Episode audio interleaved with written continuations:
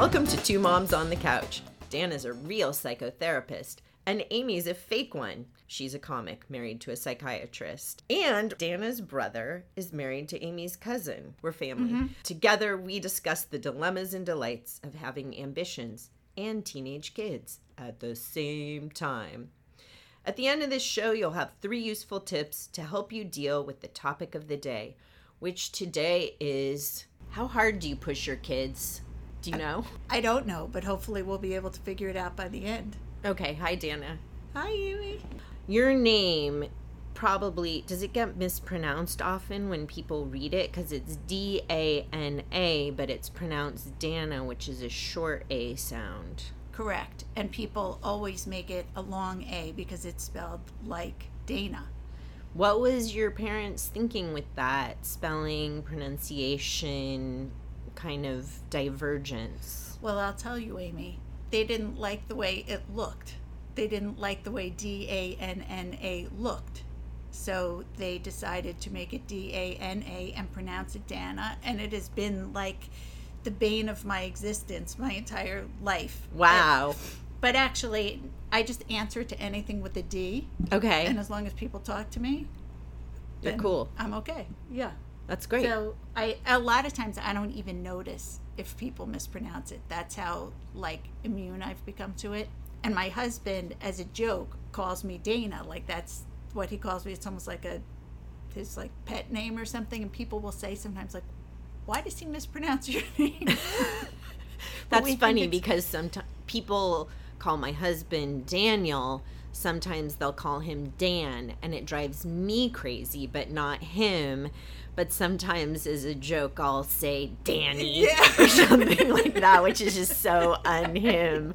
But I've had all these fantasies of how to tell people that his name is really Daniel Yes. instead of Dan like my favorite fantasy is this because it's so passive aggressive is to say oh you know you seem like you're close enough that you could call him what all of his really close friends do which is daniel Does he prefer Daniel? yeah Yeah. yeah And he goes by Daniel with everybody. yeah i mean there's a couple old old friends that call him dan Uh-huh. but just they're kind of grandfathered in from no time whatsoever Yes. because they just started it and never stopped Uh-huh. and then it became the i don't know Yeah. but it just i think he's always been daniel, Daniel. from what i can tell I never think of him as a Dan or a Danny. yeah Doesn't it? It seems like a different name. yeah doesn't it anyway uh, why did your parents name you dana like were you named after somebody or what's I was the story named after, well, my Hebrew name is Devoka. Isn't that exciting? Is that Yeah. your Hebrew name too? No, it's not. I've never met anybody who has Devoka. Yeah, which Wow, I didn't even know no, that, that, word. that was no. a name. It's, what I think chapter? that- yeah, I think it's actually sort of a, like a Yiddish derivation. of- Okay. but I think that they just liked the name and they they named me that. And I have met other Danas in my life since that are D A N A, but not very many. Really? Yeah. Wow. My mom, well, I know that you didn't even ask me, but because my name is Amy, which is a pretty boring name, but uh, my mom, I asked her about how she got my name at one point, and she said, Oh, you're named after Little Women, the character Amy, which is funny because that character is the bitchy one. Like she's spoiled and bitchy. And most people I know that name their children after somebody, you know, especially people I've met in Asian cultures or something, they name their kid like Warrior of Light or, you know, Lion who rules the mountain or something. And, you know, something to enhance your Yes. destiny. And my mom named me after the mean, spoiled girl Oh. in Little Women. So, She could have named you Regina George. yeah, I guess so. Anyway, so I got off easy, Oh. I guess. So, um, but I think names are interesting. Yes. And and I'm I was thinking about my mom when I was thinking about today's topic because I remember this one time we were at I think it was Passover or something and we did one of those corny go around the table and one freedom thing or whatever. Maybe it was Thanksgiving because it was a Uh-huh. What are you grateful for? Yes. And I remember my mom, completely unbidden, totally out of the blue, turned to me and my sister and said, You know, the people that you're hardest on are the people you care about the most because you see what they can be. And it had nothing to do with anything we were talking about or doing. And, you know, my mom has been hard on me over time over certain things. And I remember we laughed at her, we rolled our eyes. But as I thought about this topic, I thought, wow, when you, when I, am tempted to push my kids, uh-huh. that's what I'm doing. I'm seeing what I think they could be. Yes. And I'm trying to shove them there, uh-huh. but it doesn't always work. No, people don't always appreciate that. Yeah, shoving them the way that you. anyway, I thought that story would be kind of a a nice entree into yeah. the topic. Yes, thank you, Amy. Shall I thank Louisa May Alcott? yeah you know, bitchily, I rolled my eyes at my mother, but here I am saying, My God, mom, you were right. That is why I pushed them. I'm so sorry. you know, I, I go through this. I know you've gone through this. What what's your experience around this dilemma with how hard to push your kids? It is something that I think so much about, and I definitely think about it so much because of the book that I'm writing. And I was actually thinking about it in the context of you had called it a reframe, even, which I appreciated. But how do we motivate our kids so that we aren't pushing them to be what it is we want them to be, but how do we engender motivation in them? And I actually I think about motivation a lot. I think about my own motivation or lack thereof. And my husband and I talk a lot about how to present things to to the kids so that they feel motivated and that they feel like they have some sense of ownership over the direction of their lives and that they aren't doing something simply for the sake of pleasing us. And I'm sure that that harkens back to my own history as a as a people pleaser and I talk to parents a lot about how to motivate their kids as well. Um, and I see the frustration with so many parents of seeing their feeling as if they know their kid's potential and they see what their child is capable of, and then they think that their child is not, quote unquote, achieving that. And so they want to push them as a way of encouraging them, supporting them, and maybe even loving them um, and that can backfire a lot of times. but were you thinking of a recent instance, even? Well, uh, yeah, I was, as a matter of fact. Pushy so, mom. Pushy mom, but you know, I was trying to gently push. But yes. one of my I, am a good pusher. I'm not the bad kind. Oh. No. oh. She said defensively. Yes. no, but I, you know, my one of my kids is doing really well in all her classes, but then she's, I think, uh, not doing very well on her tests. And so I was trying, you know, I was concerned is it her study habits or does she just not get that the tests count for 60% of the grade or, you know, what is it? And so I was trying to be a little gentle helpful. about helpful and you know give some suggestions for how she could study dana's so laughing at me right and unbeknownst to me uh, my husband daniel mm-hmm. had done the exact same thing at a different time with her and so i was in the middle of the conversation with her and she said can we just not talk about this anymore? And mm. I said, sure, sure, that's fine. Uh, you know, I was just trying to, no. I, I, think I backed off. I can't remember exactly. anyway, uh, the next day she had the, the test in the class, and we get a call from the school nurse. Uh, she was in the office, and she had just thrown up. Oh. And I asked her about it, and she said it was she had been stressed out about the test. And you know that I was kind of concerned before like she's not stressed out enough. Uh-huh. But obviously she's stressed out enough. so, so that just felt kind of like a fail. Oh. And on several fronts. And, you know, late, she's very empathetic. And so later I said, I feel so bad that we pushed you. I feel like we made you sick.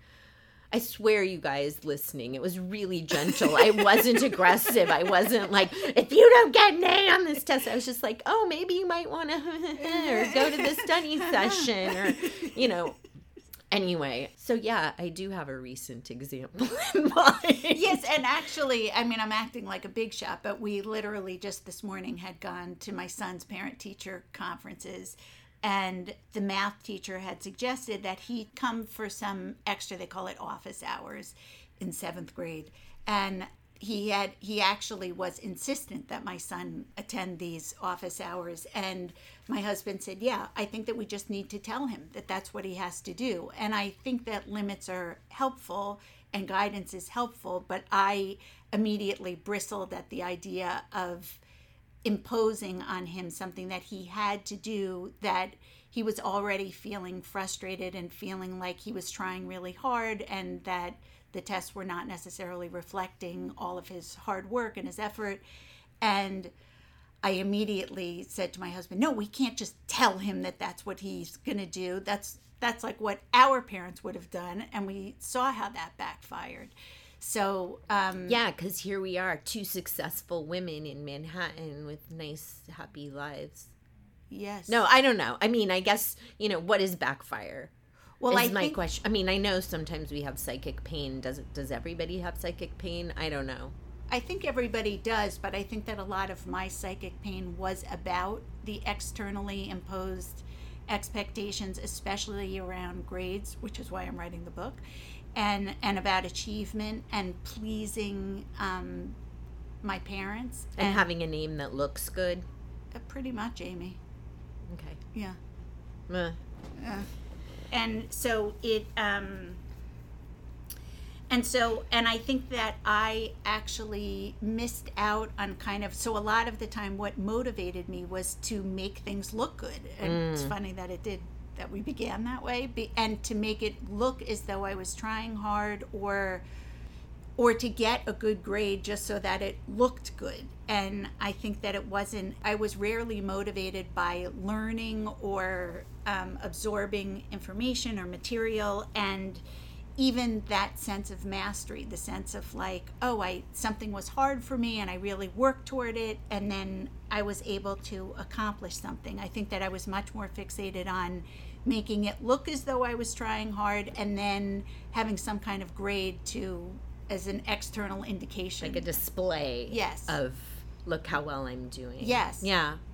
We. It's funny. You know, I have a daughter who's the same age as your son, who just had this conference, and she has been having some real struggles around homework and kind of a, a fatalistic thing about it like i just finished doing it and then there's more mm-hmm. and then i do it and then there's more and mm-hmm. she does it i think for fear of getting in trouble from her teachers if she doesn't do it. And we have been working a little bit recently on on reframing the idea of homework for mm-hmm. her because of the fact that she's seeing it as kind of a, a zero sum game in a mm-hmm. way mm-hmm. and a waste of time mm-hmm. and frustrating because it's endless.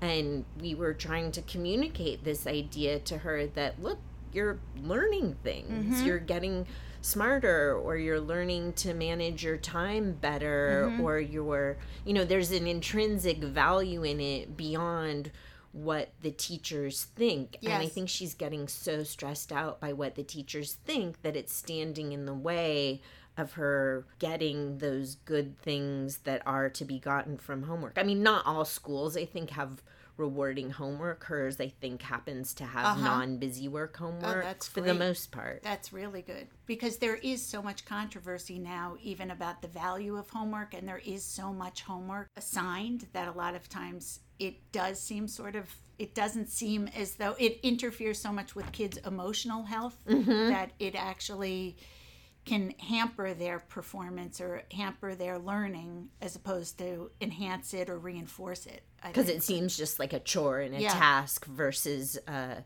process of trying something. Right. Like Yeah. if they halved the quantity sometimes, you know, if you had five or seven math problems a night instead of 14, you'd Yes. still get some practice, but you wouldn't feel buried. Yes, and so burdened by it, especially if kids have any kind of after school activities as well, which is a whole other kind of motivation. I think about it a lot. What my son's soccer games, and um, this sounds so stereotypical, but the parents who, and and and I think I'm sure that we do it as well. That we want to push them to be able to perform well and quote unquote do their best, which is another one of these phrases I think that is pretty charged. I think that a lot of times too, like work ethic and and motivation kind of get confusing or get um, intertwined for parents that you want to engender this work ethic. You want all i think all parents want their kids or most parents want their kids to be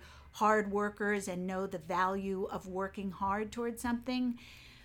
But I think that it often gets lost in translation when parents are trying to engender that work ethic in their kids because there's kind of the like the moral part of it, which I think is the work ethic part, the and then there's puritanical piece Yes. or something like Yes. in work is goodness. Yes. Yeah. and then there is an emotional piece and so and the emotional piece the only thing that's going to motivate somebody is a sense of mastery and competence when you feel like you can do something and when you feel the when you reap the internal rewards of having been able to whatever accomplish something or get some kind of competence in the area that's what motivates you to want to continue. And that i think that that's true for all human beings. And so how do you in whatever instill that feeling or how can you foster that feeling so that kids are aware of it and can experience it themselves?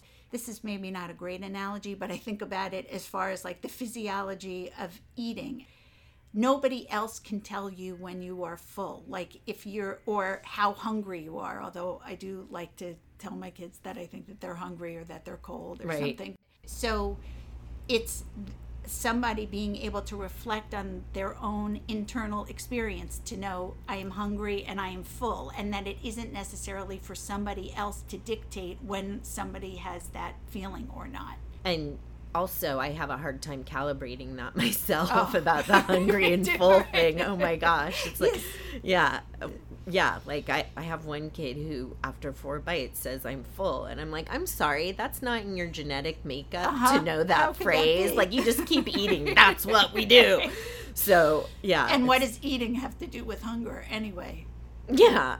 it's about flavor, it's about feelings, it's about pushing them down. yes Yeah. yes sweetness Yeah, sweetness Mm-hmm. or saltiness or mm-hmm. combining the 2 mm-hmm. Yeah, Mm-hmm. that's that's the jackpot. Mm-hmm. That's what eating's about. yes Yeah. exactly So, okay. So just to kind of recap us a little bit. So, this idea of instilling a work ethic feels like a very top down approach that's kind of moralistic and perhaps ineffective. Nobody is or few people probably are motivated by wanting to be appropriately puritanical mm-hmm. and hardworking for the sake of working. It's almost like that feels so results oriented, Yes. whereas motivation sometimes feels like motivated to go through the process. I, mm-hmm. I feel though like people are so impatient and results oriented Yes. that it's hard to have appreciation for process when it's due tomorrow and Yes. it's an hour before bedtime or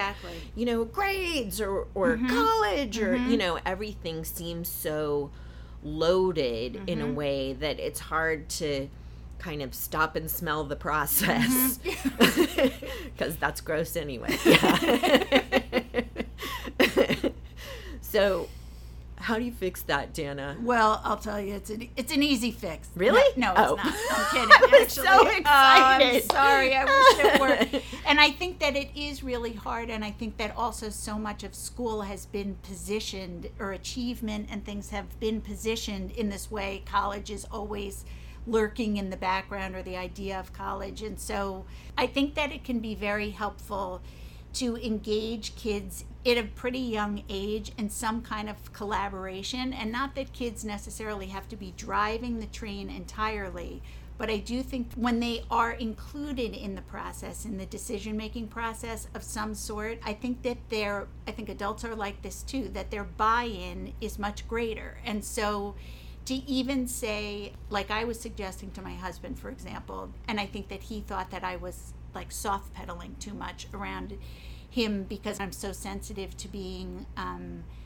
imposing that I probably once again like err on the other side of the continuum. But i had said to him what about even though our like quote unquote goal was to get him to participate in these office hours my son that if we were to say well what do you think is fair? Like it sounds like you're going to need some reinforcement of the math that you definitely like you feel so good when you understand it. And oftentimes it just takes a little bit more time. And so what do you think would be when would be a good time for you to put in that extra work with the teacher? Do you think before school? Do you think after school? Because also he feels like that there's a punitive element of it. Mm-hmm. The teacher had suggested to him that he attend these extra help hours during recess time. And mm. um, even the math teacher was acknowledging, like, what 13 year old boy would prefer to come and do math problems after lunch rather than running around and socializing and he those are two things that he really likes and needs and values and yeah. as do we I mean, it seems a little bit like a setup because it sounds as if we had made the decision already. But I think that if my son felt like he was, if he could begin to consider a that it would be helpful for him and that he knows that he probably does need the additional reinforcement but when would he want to do it and what does he think is a fair amount then we can begin to kind of i guess negotiate but even solve the problem together. Right. And I could imagine my parents rolling their eyes at this approach because I think we grew up in an era where you just do it. Yes, and we said so. Right. And so I know that they would mock this, but did it work? Um, we haven't done it yet, but we did it. but it has worked in the past in other ways, and we did it a lot with my daughter as well because I want it's it, the truth is it is his work it is his brain it is a matter of his learning how his brain works and what strategies work for him and for us to say we are although we may actually really believe that this would be a beneficial thing if he feels resistant to it or forced into it he's not going to avail himself to it anyway right. so um, i feel a little manipulative although it's with the best of intentions. Right. It just it, it does strike me as funny because it's kind of like the teacher is going to have X office hours, and so it's like. Which of these hours between one and three on Tuesdays would you think would be a useful idea to go? Well, actually, I mean, is it like that? Kind of. It's not quite that much of a setup, but it could. He, but the teacher actually, because I was I was expressing my concern about just telling him that he had to go three days right. a week after school. And so the teacher actually was quite flexible and said, Look, I'm I'm willing to do whatever works for him and to do it a little bit around his schedule too. He's a pretty psychologically minded teacher, I think, and he felt like he recognized that my son was trying hard, which I think is greatly appreciated. And so he wanted my son to be able to have some ownership over when he was going to come to, and even for him to determine, like just before we started this, you and I were talking about what hours were sharpest and what hours right. we work best. And so for him to decide, even like I like to get it done in the morning, or I like to, I'd rather do it after school, or maybe I would be willing to forego, you know, recess one day to be able to do it. But I think that I think he'll be open to the process if we if we sort of present it to him in a in a kind of thoughtful, compassionate, collaborative way right. rather than the top-down way that Oh, you mean the way I did it yesterday at my kids' parent teacher conferences which happened to be yesterday afternoon. I've been holding out here because my daughter has been having some issues with her math class. Yeah. her advisor said to her, Well, I think it would be because they do the conferences with the kid and the parents. Yes. And so the advisor said, You know, it would be a really good idea for you to go once a week to this math clinic after class and just get the homework done and you don't have to stay the whole time but that way if you get stuck you're fine and you know my because my daughter was saying i get it when we're in class and then i go home to do it and it doesn't make sense Mm-hmm. anymore and i'm stuck and i panic and you know she didn't say i panic but we all know she panics Yes. and so we kind of I, I don't know how collaborative it was i'll get back to you on that it felt collaborative-ish that she said that that she agreed to go in the afternoons Mhm. to this thing one day a week for a while and just see how it goes Yeah, and I even think, I mean, just to like wordsmith it, and I don't necessarily do this, but it, this is what the books say to do, is even if you were to say to her, so what do you think? Let's even walk this through. And they say this is very helpful to do with like pre adolescence and adolescence because it helps with like executive functioning and, and problem solving and things. And a lot of times it's so tempting for us to come in with a solution that seems so logical and obvious in a way, but to even say to her, you know, it, it's interest, or you're saying, my kids hate when I say it's interesting, but you're saying that you understand things in class, and then by the time you get home and doing your homework, you don't remember it, and that's so frustrating for you. I wonder if there's a way to bridge that. Do you have any ideas about how that could get done? Which, it, it, or you know, how to bridge that gap, or however you want to say it, so that they begin to think like, oh, there's a problem here. There must be a solution and you're kind of guiding her through a problem solving approach, but you're not coming in with the solution, but you're also showing how one problem solves. I, I think that that is very helpful too, and it helps, they say, develop like certain or exercise certain kinds of neural pathways. Brain. Yes. yeah Circuitry. activity Yeah. right and even if i mean i'm i imagine you've been in this situation before where you point out that gap you know here's what you don't understand then when you you understand at school you don't understand at home so what do you think we could do Mm-hmm. here or you could do i'm sure you've come to the situation where you have the kid that says i don't know Mm-hmm. because that's I get a lot of I don't know. Yeah. But I I would imagine that even if they're shrugging and Yeah. grunting, uh, in a cute way, it's Yeah, really course, cute. It's adorable. Cute. But uh, that the synapses are still firing, even if they look like they're not listening or buying in or working on the issue. I mean, I I know the the kid I'm talking about doesn't miss a beat. Even if she is in shrug mode. Yes, and feigning, and I don't even know if it is feigning disinterest as much as I think that also their wheels are beginning to turn. You're planting seeds about how pro- how one begins to solve a problem. And it's also asking them to process a lot, actually. Right, it's like over like short circuiting almost like beep, beep, beep, in the red, in the red. Stop, mom, stop. Right, right. the And teacher's then- sitting here. She's looking at me. You're looking at me. There's other people across the room. Ah, it's all too much. No. Yeah, kind of like that. Thank you for putting into words her little brain. Oh, I know. I'm horrible. no, I think it's helpful actually Right. to hear what's happening in there and then for her to be able to articulate it in some kind of like coherent way is asking a lot of a kid and to think on the fly and things like that. But you're even just or you're even saying look well let's talk about it later. We could even maybe we could think up some ways that might be helpful so that when she isn't under as much pressure or some of the dust has settled a little bit that she's able to think it through. And one can make suggestions certainly but i think that if it comes from her even if she were to say i think it would be helpful for me to maybe review it at some point, then you can even offer again, what about even reviewing it with the teacher there? That seemed, what would you think of that? But the more give and take and sort of ongoing collaboration, the more the kid is going to be invested in the process. And all of the research shows that external motivation that like rewards and carrots uh, or and that- paying kids for grades Yes. or candy for chores or whatever. is not necessarily as effective. It's not going to engender some sense of like real competence or motivation or mastery. So, or yeah, I- ownership.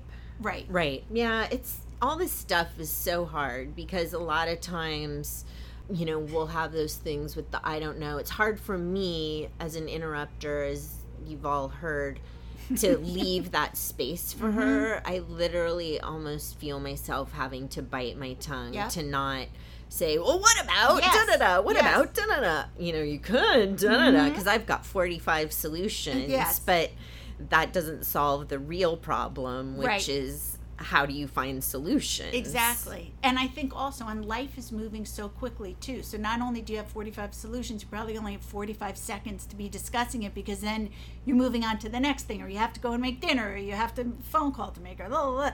So it also, I think that there isn't a lot of time to just like sit with things and, and to uh, to have the patience and to actually leave the the time to be able to have these kind of more thoughtful discussions. And so we want to Right, come up right. with a solution really quickly. I think that that's i think that's really hard. That's where i find a lot of times if i had more time i always think then i would be able to follow through on all of these things that i read or the things that i know would be better. But i feel like i don't have time Right. And- like I don't have time to teach my kid how to do the laundry and make sure that she does the laundry in the hall and you know, I don't know. I just are, is that face because like who has time to teach their kid to do the laundry or Yes. what face it- is that? The face is that life is so busy. Yeah. And I oftentimes feel like I don't have time to be doing, I mean, in some way that's like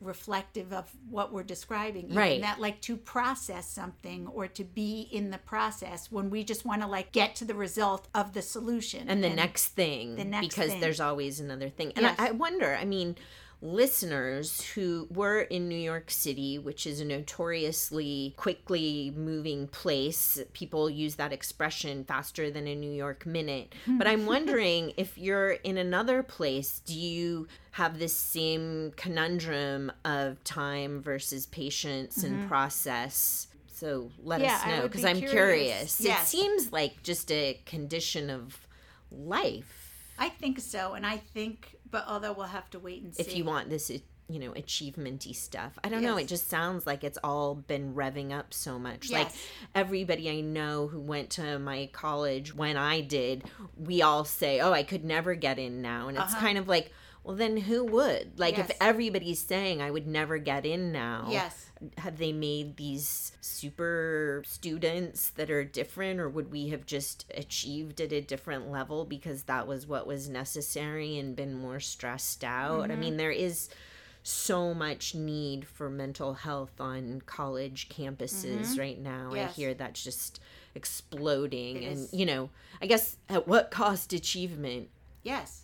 Is that a different episode i think that's a different uh, episode yeah, but that is, and you know that that's a big focus of my book. Even is that I think that also a lot of us feel like we were then compromising our values, like the things that we're talking about now. Well, of course, we value are the way that our kids feel and we value we want them to be able to have time to process their feelings or be able to learn to problem solve and things like that on the other hand we feel like we don't have time and so we end up kind of making decisions that are more based on this like hurried anxious mindset as opposed to like what we really believe in. So we feel so conflicted in so many ways. It seems like so much of this thing always comes back to this idea of college and a good college. Mm-hmm. And sometimes i do think we get overhyped about that.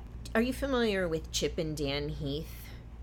No. They're they're these great social scientists. Chip is at uh, Stanford, and I think Dan is somewhere in North Carolina. But anyway, they wrote a book about decision making, and I had the huge fortune when Daniel was figuring out where to go to medical school of having a conversation with Chip Heath through my work wow about how to make this choice Uh-huh. of whether Daniel should go to what was known as a more prestigious school or something that was local to where we were and that suited certain family needs Uh-huh. better. And Chip Heath said that there are these studies that say that they, they somehow figured out how to do a control group where they figured out that a kid who goes to Harvard and a kid who goes to Michigan,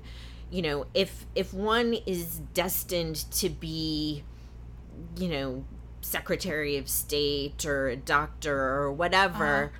It's gonna turn out the same way. Yes. You know, that Yes. that your motivation is your motivation. Yes. And if you're the kind of person who's driven enough to achieve X, then you can go to community college Mm-hmm. Yes. and transfer and figure it out and Yes. you're gonna achieve Yes. X and that that I guess it, it lines up with what you're saying that that's something that comes from within whereas you can get your straight A kid who punches all the you know checks all Mm-hmm. the boxes and everything and gets into that prestigious school but at the end of the day if they don't have that drive from Yes. within then you're wasting the harvard Yes, exactly. And that is, yes, and that is so much what the current literature is also. There are so many different studies, and I, I think in response to all of the mental health that you were referencing before, that kids are so anxious and depressed and feeling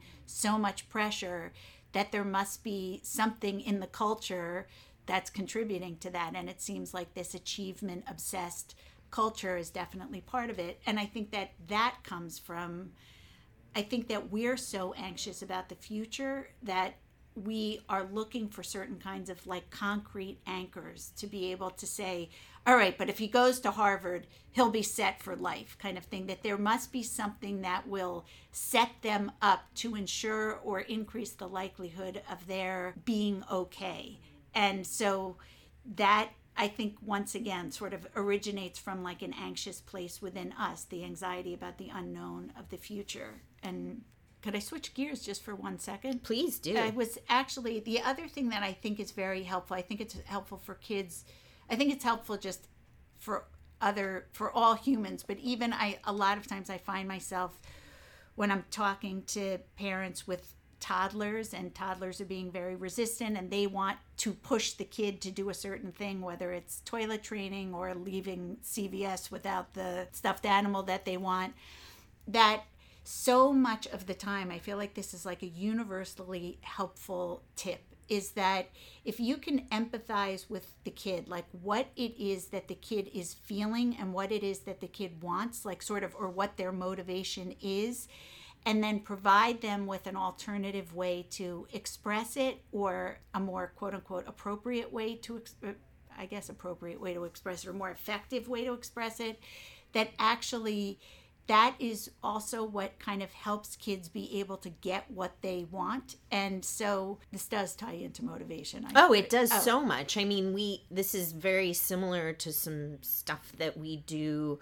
with my applied improv work because in a funny way uh, most people have this elemental knowledge of improv as yes and but it's not just lip service to that idea of saying the words yes. It's not just saying the words mm. yes and. Mm-hmm. The yes is that thing you were talking about about recognizing what the person put out there Uh-huh. and validating that acknowledging it you know whether it's a feeling or a word Uh-huh. or whatever and then the and is offering either that thing or Uh-huh. building on it somehow or making a new offer to that person that they can accept or reject but kind of moving the whole thing along in a flow direction Yes. because saying no is a complete flow killer. Yes. And that's going to give so much frustration to a kid just to hear no. Right. Whereas if you hear, you know, I know that toy is so cute and you really want it badly. And right now we have to leave and you have for similar toys at home. So why don't we go home and play with Scully the blah uh-huh. blah blah at uh-huh. home, you know, Yes. or whatever. And you know, it might not work. It's not like magic, but at least you've taken the opportunity to see them Yes. and their emotions and not just block it off. Yes, and acknowledge it. And that and that once somebody feels acknowledged or heard or understood in an internal way, I think that that lowers the barrier, the communication barrier so that you feel like they can avail themselves to what it is that you're offering. But if you if you say no immediately, it often feels to a child or to to anybody, to your improv partner, that you're saying not only do I No to not you. hear you, yes, It's no to you as well as the thing you want. Exactly. And that is incredibly frustrating, I think.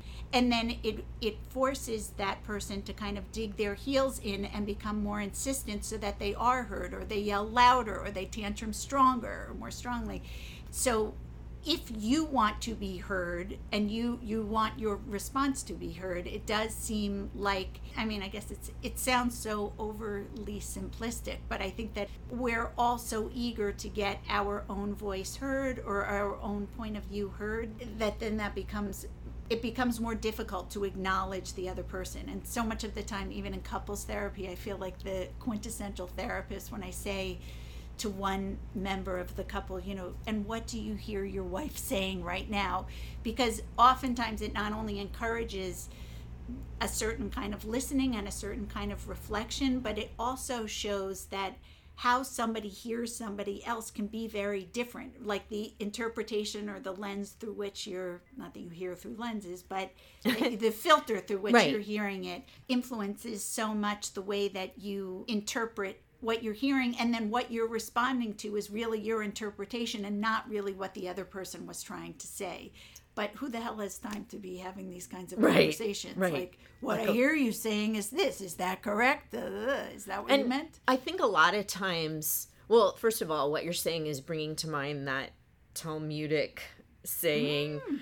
"We see the world not as it is, but as we are," Huh. which I. I think uh, you know that's the the filtration thing. You know what I mean? It's Yes. it's my stuff that causes me to hear what I'm hearing. But I do think that one one thing, uh, an exercise we do a lot at, at my work uh, in applied improvisation is something where you listen for what somebody cares about. So you're not necessarily, hmm. you know, you will let somebody vent for one minute about something that bothers them. And then the type of listening you're doing is, first of all, absolutely silent. But secondly, you're listening under the surface hmm. of what they're saying for what is the intrinsic value mm-hmm. here. So, for example, I could be talking with a neo-Nazi.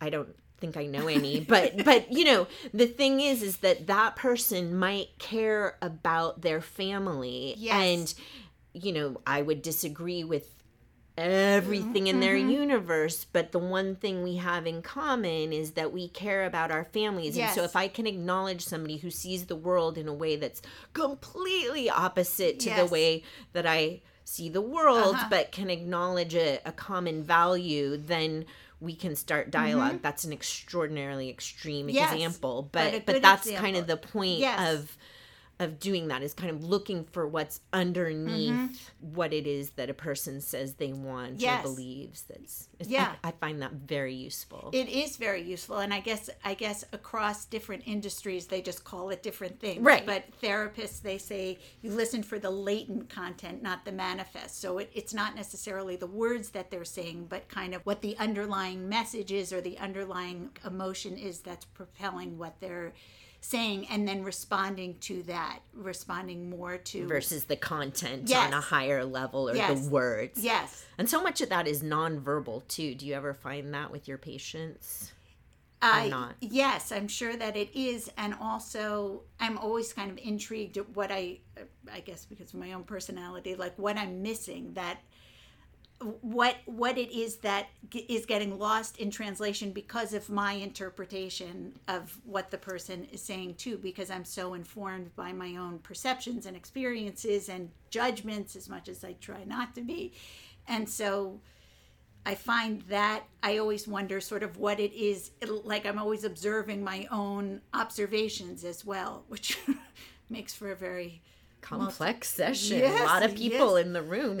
oh you. yeah, and all my personalities. transference, the counter transference? I don't know. I, I, you know, like to throw these terms I around. like Like, I know somebody. No, like I know something. Um, Well, Danny taught you. Danny, Danny. He taught me a thing or two, Danny. Uh, okay, so what are we taking away here? This is a topic that we're going to have to revisit Yes. because there's a lot here. I've learned some things once again that I can improve upon. Last week I said things that I'm doing wrong, but I'm trying to be gentle on myself Good. and listeners. We I don't know. I always learn stuff from you that And- I can do differently. And I I learned so much from talking about it, but I also feel self conscious about being kind of a, a know it all because this is also it's not as if I practice all of this. I'm just telling you what you're supposed to do or what I am aspiring to do, but I can't say that I always do it either. real life's messy. We've talked about this as a future episode too, the the gap between what we know we're supposed to be doing and what we're Reality. doing and you know what what It I sometimes yeah really what I sometimes find out here is that I with you is that I think I know more than I do but there I can learn a lot more too.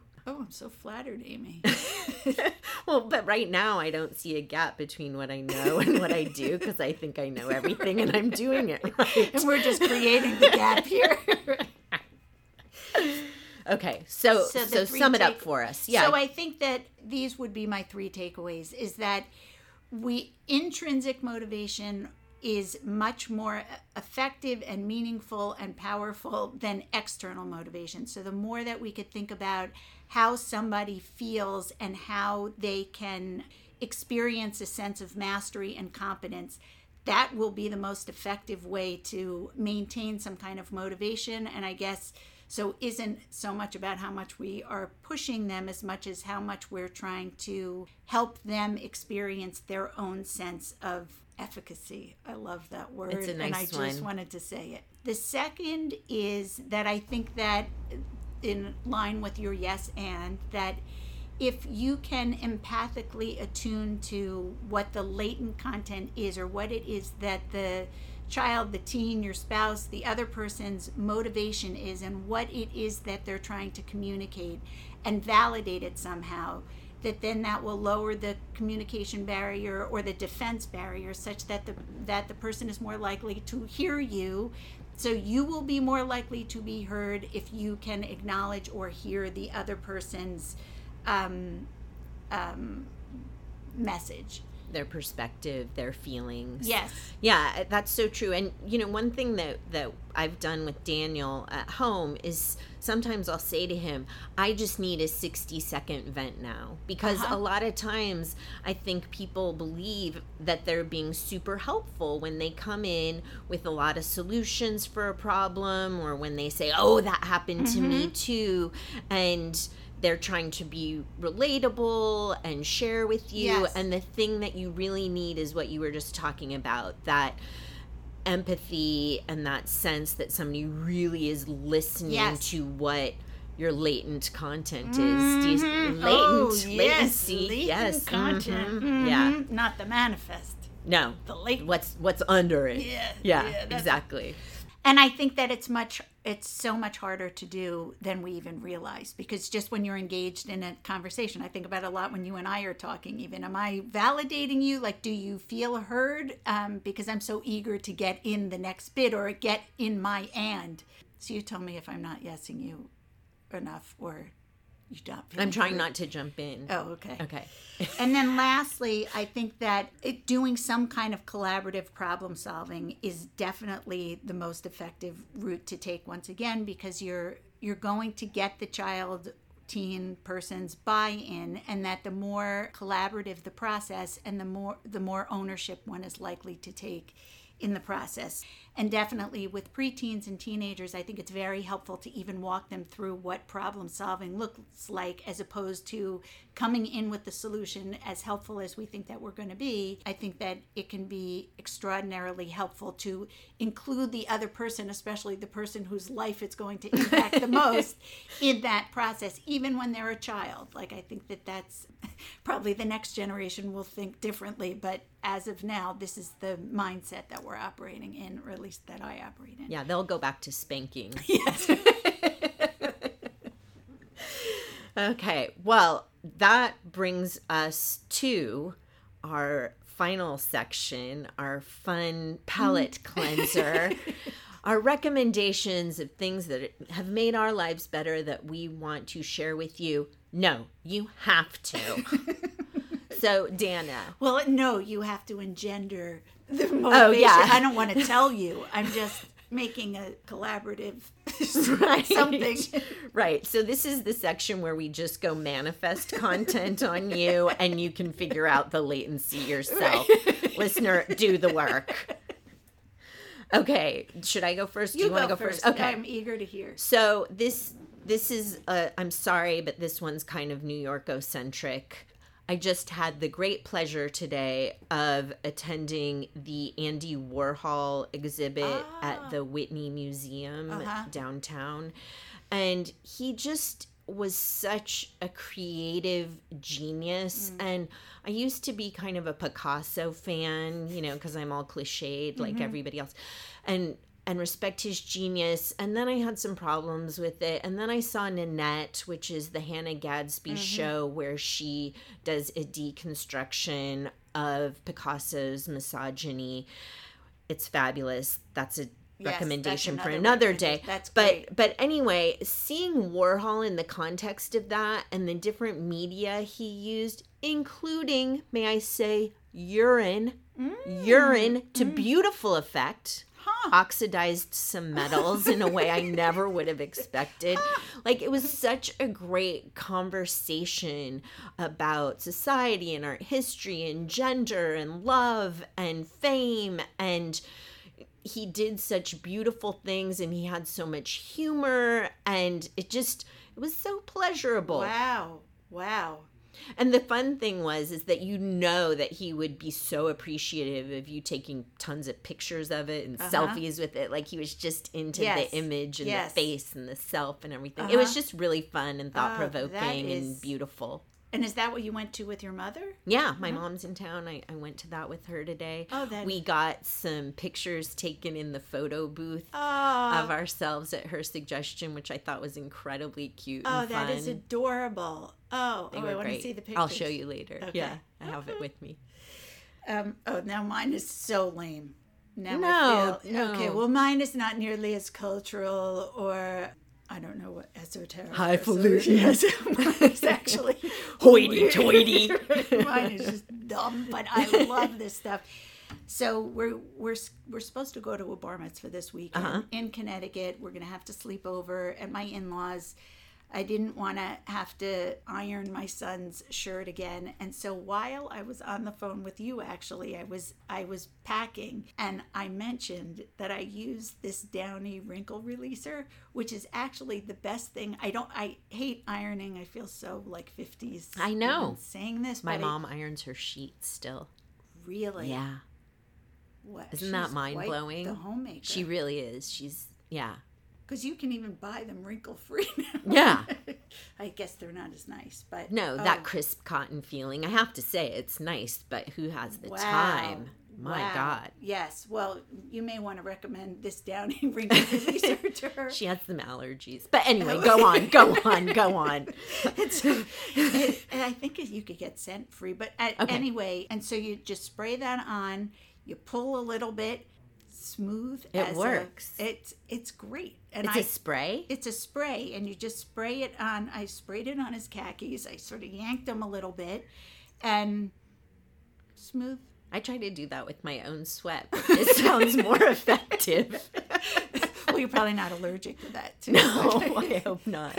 I could try that too. No, but- that's a great one. That I mean, you Well, know, this is you. about making life better, and that probably, you know, can improve many more lives than throwing down for the Whitney and dealing with crowds and all those funky glasses that people wear there, and you know, Mm. Yeah. it's it, that's a great tip. Thank thank you. you, Th- thank well, you. Thank you. Yeah. So that's today. That's motivation. I feel motivated to help my kids find their motivation from within. I'm not going to motivate them. That's Mm-hmm. No. I can't. No, you they got to find them. it. I just Yeah. got to wait the 5 or 10 years till they find No, they'll find they'll get it. Yes. It's it's all going to be You'll okay. Everybody's going to end up where they're going to end up anyway. Mm-hmm. If they're meant to be a barista, your kid's going to be a barista. Mm-hmm. If they're meant to work for Médecins Sans Frontières, Mm-hmm. Doctors Without Borders. You should have seen mm-hmm. Dana roll her eyes at me. Then they're gonna, they're they're all gonna be okay. Just love them. I love that. Okay. Okay, don't forget to subscribe, like, and comment. Bye. Bye bye.